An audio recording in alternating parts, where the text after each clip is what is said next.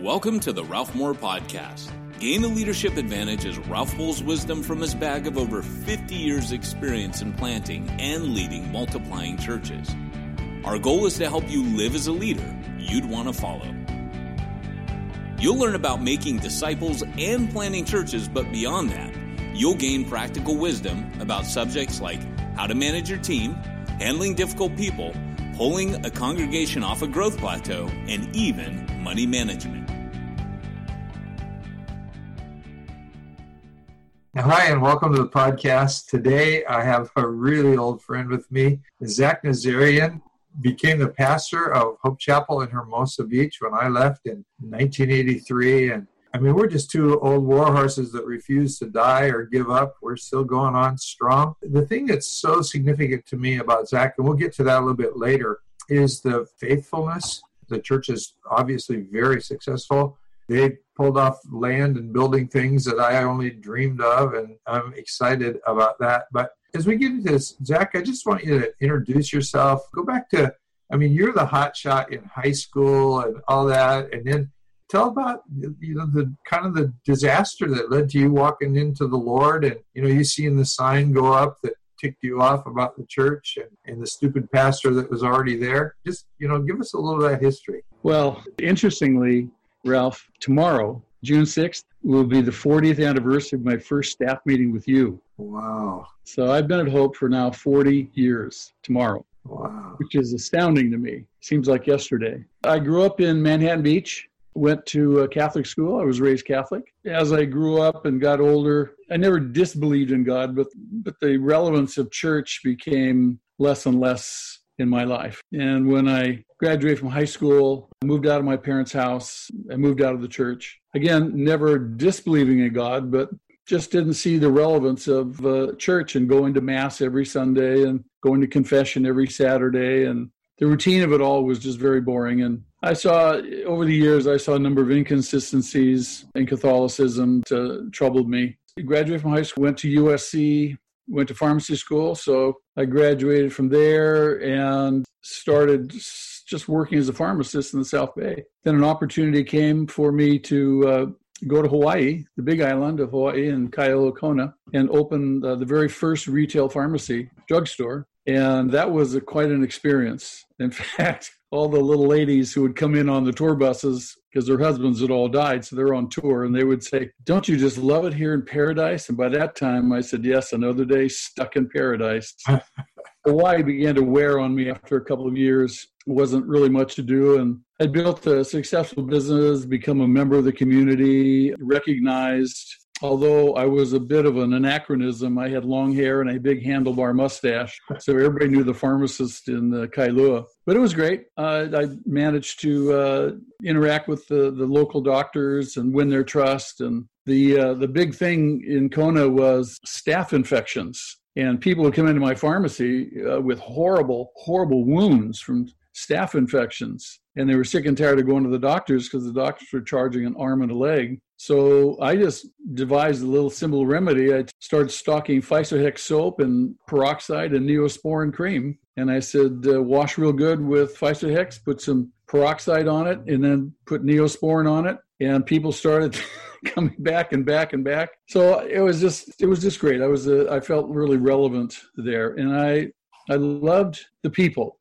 I didn't love pharmacy necessarily, but I loved ministering to people. Little did I know that there maybe have been a latent calling in my life.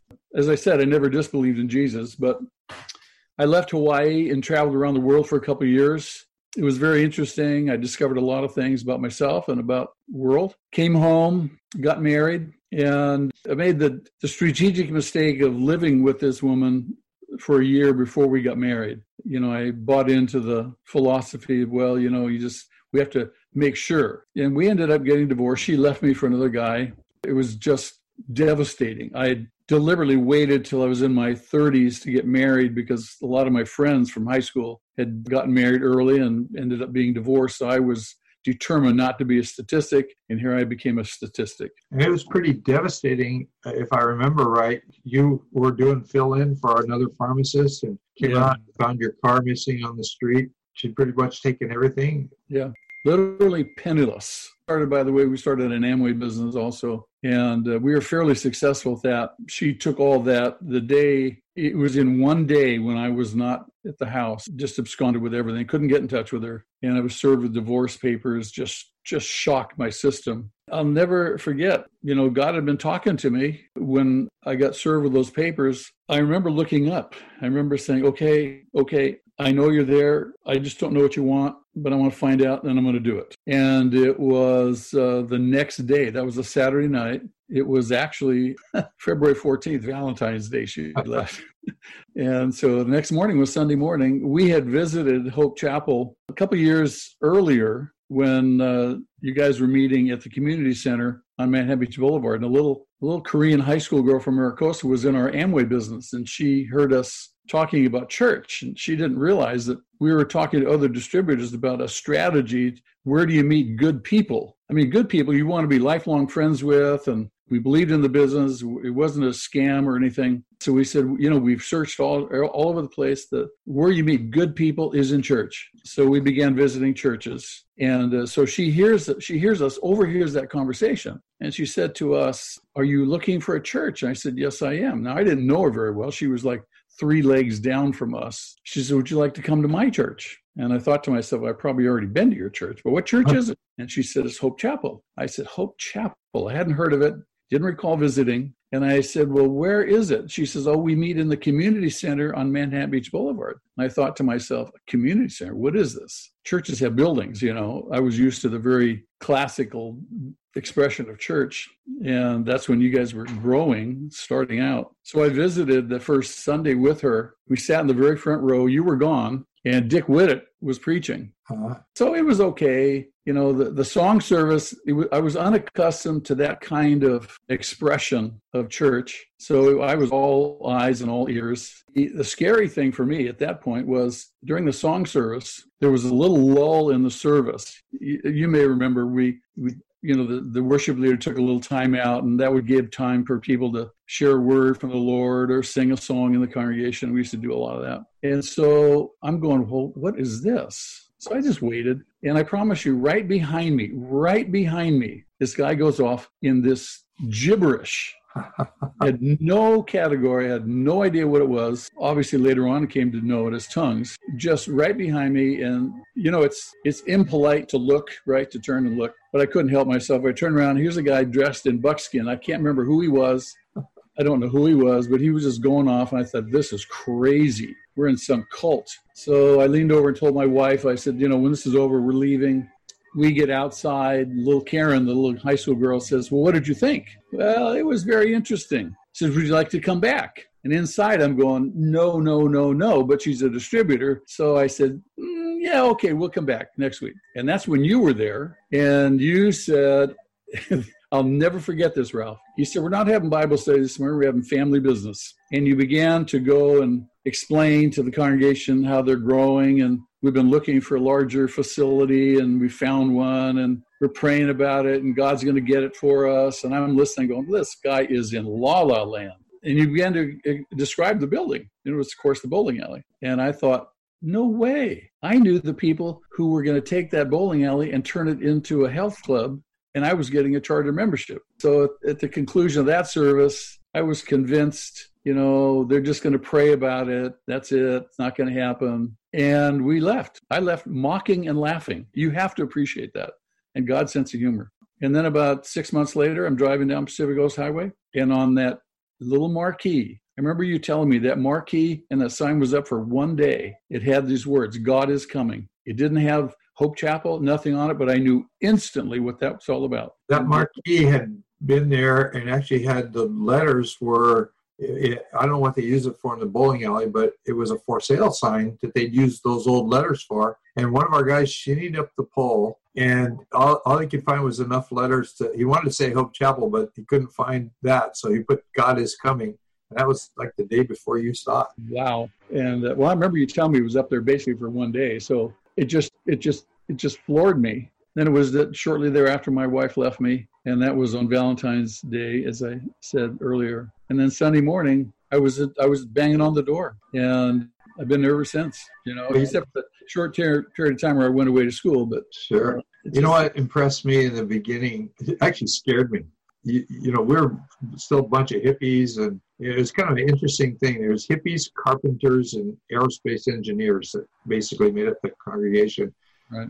And here you came in, and, and you're pretty polished, and you were very well put together, and you started showing up for every service. And, and we were doing multiple Sunday morning services, and Friday night was another front Sunday morning service. And, and so I started trying to change the sermon just to not bore you. And I, I remember you standing at the back, kind of wearing a shirt and a sweater, and you know, looking real put together. And I'm I'm just up there dying week after week, thinking this poor guy. I'm just And and you were so hungry for the Lord. It's like we couldn't let go. We couldn't mess up because we knew that God was doing strong things in your life. And then, then you started kind of coming around asking everybody and your cousin about where to go to a Bible school or, or, or whatever. And, and then when, when you did go away to school, because part of the time you're you were able to stay where you live. but when you went away to school, you even started house church at that point, didn't you? Actually, it was shortly after I started coming to Hope. You guys started HCMI. Craig Engler, you used him, and, and you guys started HCMI and brought Bill Counts and Mark Arrington and those guys down from uh, C, um, Christian Associates or the Light and Power, the old Light and Powerhouse. Man, that was just perfect for me. I could, I was back working in the pharmacy. I could work all day. I was working 60 hours a week and I was just, I couldn't get enough of the Bible. In my mind, I was playing catch up. Everybody else knew the Bible. I had no idea what was in the Bible. So I'm just like a fire hose, taking as much as I can. And Counts and those guys really, really, really encouraged me. And then when I exhausted HCMI, I remember I came to you and I said, Ralph, I, I, I want more. I've taken all the HCMI classes. HCMI, and, by the way, was Hope Chapel Ministries Institute. Right, right. We're still running it, by the way. Oh, wow. All yeah. these years later. That's cool. Oh, yeah, that's integral to our training program. So you'd be happy to know that. I, we I kept pretty much all of all the philosophy that you imbued into us has been I, I just try to keep it going. So I came to you when I exhausted HCMI and I said, I want more. What what do we what do you recommend? And you said, well, you just the only other thing is Bible school or seminary. And I I couldn't I couldn't see myself doing it and going to school full time and and trying to work full time. But I did. I met my wife Julie, my my new wife Julie at that time, and we got together and that's an interesting miraculous story. But we got together and uh, we got married, and I decided to go to uh, Christian Associates. These guys that, for HCMI, who'd already had a relationship with, invited me to come. It was just a little a little seminary, but it was a lot of personal attention, a lot of time with these guys. They're all Dallas grads. By that time, I'm I'm learning pedigrees and theology and categories and things like that. So I felt like I had the best of both worlds. I got exposure to you, to Hope Chapel, and to Counts, Bill Counts, and his staff. So I, I just I felt, gosh, this is this is a miracle. So I finished up there. Now, what's interesting is that I wasn't going to school because I wanted to be a pastor. I was going to school because I wanted to learn the Bible and I wanted to go back and become a millionaire and uh, get back in Amway. But God had other plans, obviously. And I, I remember for to, to finish my master's, I got a, ma- uh, a master divinity degree from the school. And I remember finishing up that degree, I had to do an internship. And I told the guys, I said, look, I'm not interested in being a pastor. They said, doesn't matter. You still have to do this. So I called you.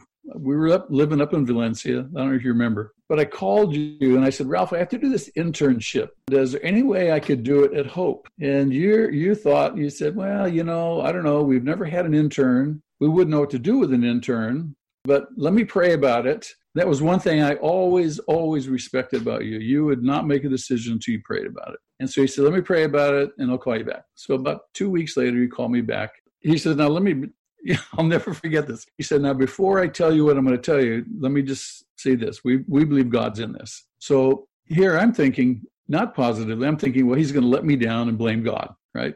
God said, honestly. And so uh, you said, you know, we don't really fully understand this, but uh, we believe that you're you're supposed to be here. We're going to bring you down here, and we're going to make you an intern. We're going to pay you thousand dollars a month. I said, what? Blew me away. Blew me away. Again, you know, I'm not. It's not my heart's desire to be a pastor, but I'm going to go through, jump through the hoops, and do what I have to do, finish my degree. You know, let me interject here.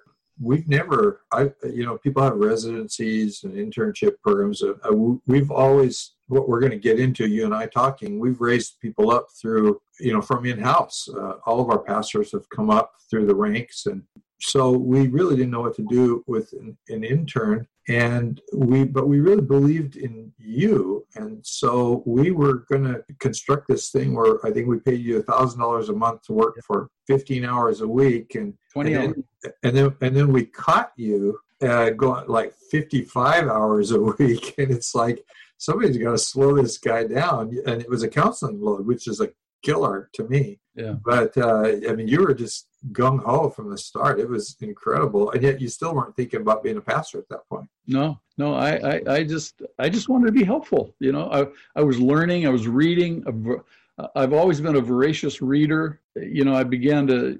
The school gave me some trailheads, how I could explore, how I could become self-educated. In effect, which I guess most every pastor is anyway. So but it was one thing after another. And then it was the end of the year, my year internship. I went to you and I said, okay, my year's up. Would you sign my papers here and sign me off? And then I'll be on my way. You said, well, you know, we've been thinking about it, praying about it. We'd like you to stay on and we'll double your salary. We'll pay you $2,000 a month.